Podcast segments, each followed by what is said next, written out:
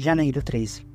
Gênesis 28, verso 1 a 29, verso 35. Então Isaac mandou chamar Jacó. O abençoou e disse: Não se case com uma mulher cananita. Em vez disso, vá de imediato a Padã Arã, a casa de seu avô Betuel, e case-se com uma das filhas de seu tio Labão. Que o Deus Todo-Poderoso o abençoe e lhe dê muitos filhos, e que eles se multipliquem e venham a ser muitas nações. Que Deus dê a você e aos seus descendentes as bênçãos que ele prometeu a Abraão, que você venha a possuir esta terra no qual vive agora como estrangeiro, pois Deus entregou esta terra a Abraão. Assim, Isaac se despediu de Jacó, que foi a Padã Arã morar com seu tio Labão, irmão de Rebeca, filho de Betuel, o arameu. Esaú soube que seu pai, Isaac, havia abençoado Jacó e o enviado a Padã Arã para encontrar uma esposa e que, ao abençoá-lo, tinha advertido a seu irmão: não se case com uma mulher cananita. Também soube que Jacó havia obedecido aos seus pais e ido a Padã Quando ficou evidente que seu pai não aprovava as mulheres cananitas, Esaú foi visitar a família de seu tio Ismael e, além das duas mulheres cananitas com as quais havia se casado, tomou para si uma das filhas de Ismael. O nome de sua nova mulher era Maalate, irmã de Nebaiote, filha de Ismael, filho de Abraão. Nesse meio tempo, Jacó partiu de Berseba e rumou para Arã. Quando o sol se pôs, chegou a um bom local para acampar e ali passou a noite. Encontrou uma pedra para descansar a cabeça e se deitou para dormir. Enquanto dormia, sonhou com uma escada que ia da terra ao céu e viu os anjos de Deus que subiam e desciam pela escada. No topo da escada estava o Senhor, que lhe disse: Eu sou o Senhor, o Deus de seu avô Abraão e o Deus de seu pai Isaque. A terra na qual você está deitado lhe pertence.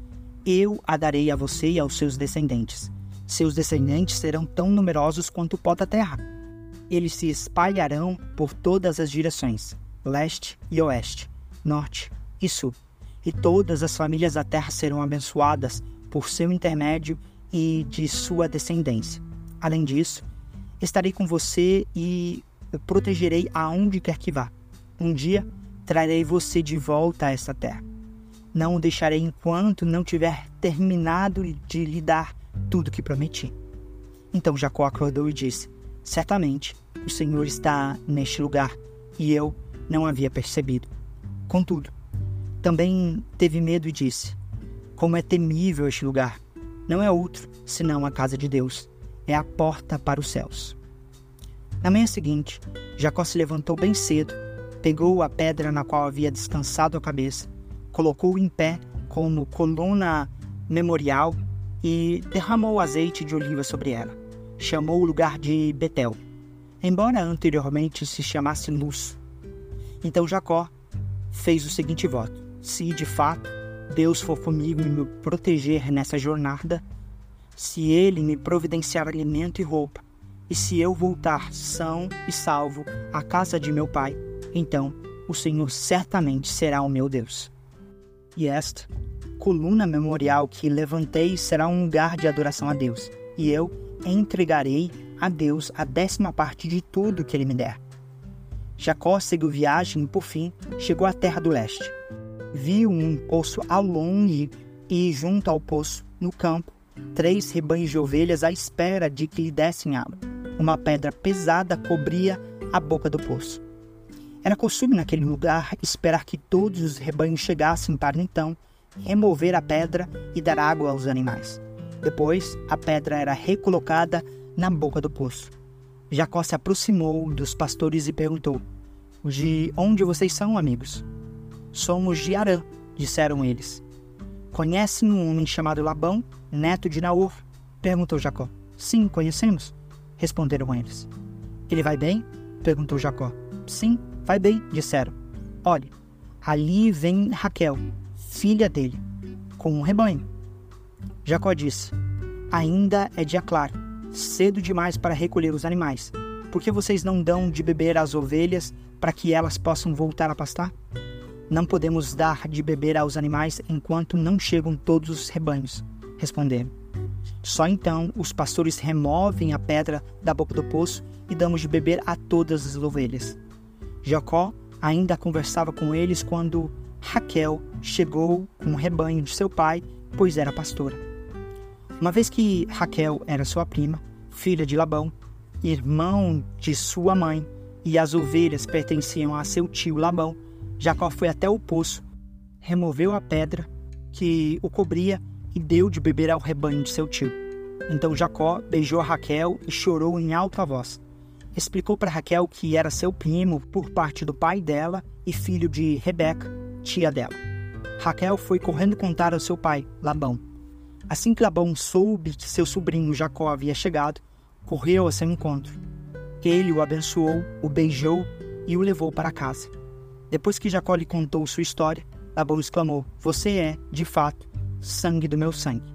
Quando Jacó estava na casa de Labão, havia cerca um mês, Labão lhe disse: Você não deve trabalhar de graça para mim, só porque somos parentes. Diga-me qual deve ser o seu salário.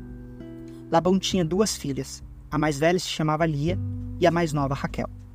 Os olhos de Lia eram sem brilho, mas Raquel tinha bela aparência e rosto atraente. Visto que Jacó estava apaixonado por Raquel, disse a Labão: Trabalharei para o Senhor por sete anos, se me der Raquel, sua filha mais nova, para ser minha esposa. Melhor entregá-la a você do que a qualquer outro, respondeu Labão. Fica aqui e trabalhe comigo. Então, Jacó trabalhou sete anos por Raquel. Ele a amava tanto que lhe pareceram apenas alguns dias. Chegada a hora, Jacó disse a Labão: Cumpri minha parte do acordo. Agora, dê-me minha esposa para que eu me deite com ela. Labão convidou toda a vizinhança e preparou uma grande festa de casamento. À noite, porém, quando estava escuro, Labão tomou Lia e a entregou a Jacó, e Jacó se deitou com ela. Labão deu sua serva Zilpa a Lia para servi-la. Na manhã seguinte, quando Jacó acordou, viu que era Lia. Então, Jacó perguntou a Labão: O que o Senhor fez comigo? Trabalhei sete anos por Raquel. Por que o Senhor me enganou? Labão respondeu: Aqui não é costume de casar com a filha mais nova antes da mais velha. Espere, contudo, até terminar a semana de núpcias, e eu lhe entregarei Raquel, desde que você prometa trabalhar mais sete anos para mim. Jacó concordou em trabalhar mais sete anos. Uma semana depois de Jacó ter se casado com Lia, Labão lhe entregou Raquel. Labão deu sua serva Bila a Raquel para servi-la. Jacó se deitou também com Raquel, a quem ele amava, muito mais que a Lia. Então, permaneceu ali e trabalhou mais sete anos para Labão. Quando o Senhor viu que Lia não era amada, permitiu que ela tivesse filhos. Raquel, porém, era estéril. Lia engravidou e deu à luz um filho chamou-o de Rubem, pois disse: O Senhor viu minha infelicidade, e agora meu marido me amará. Pouco tempo depois, Lia engravidou novamente e deu à luz a outro filho. Chamou-o de Simeão, pois disse: O Senhor ouviu que eu não era amada e me deu outro filho. Lia engravidou pela terceira vez e deu à luz outro filho. Chamou-o de Levi, pois disse: Certamente Desta vez, meu marido terá afeição por mim, pois lhe dei três filhos. Lhe engravidou mais uma vez e deu à luz outro filho. Chamou-o de Judá, pois disse: Agora louvarei ao Senhor.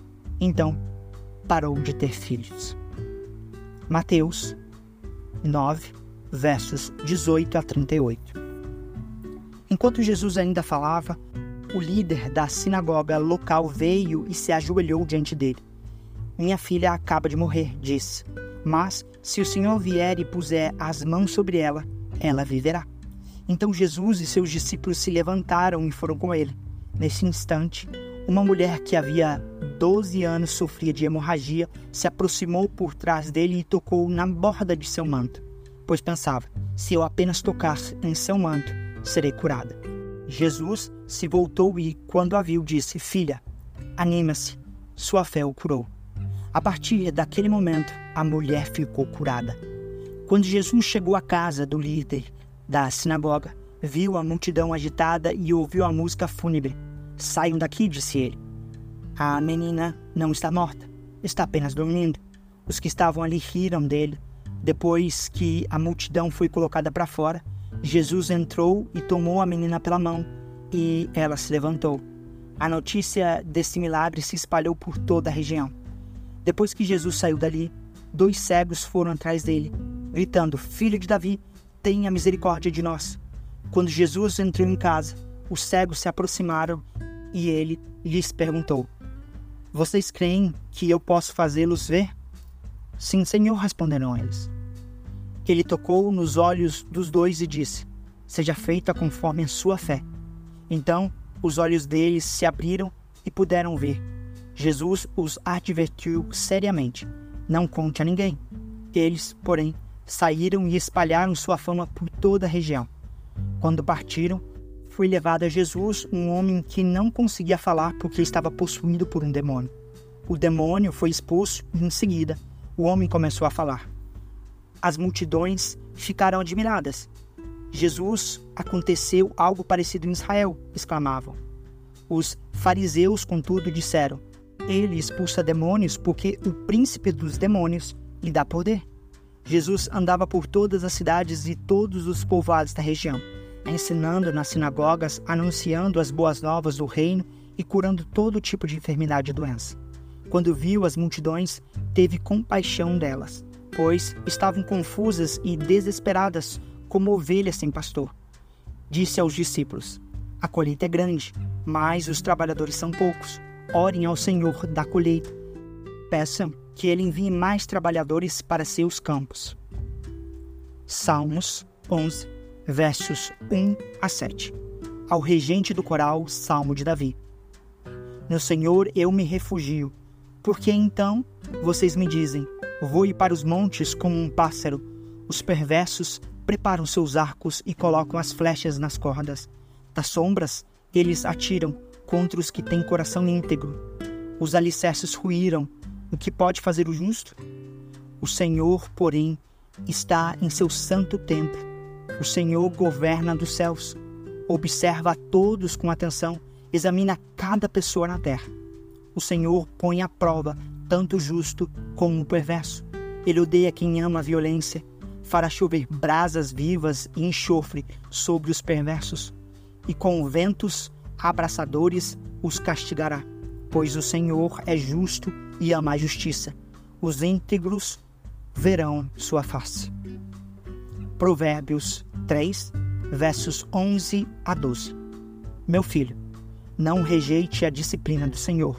Não desanime quando ele o corrigir, pois o Senhor corrige quem ele ama, assim como o pai corrige o filho a quem ele quer bem.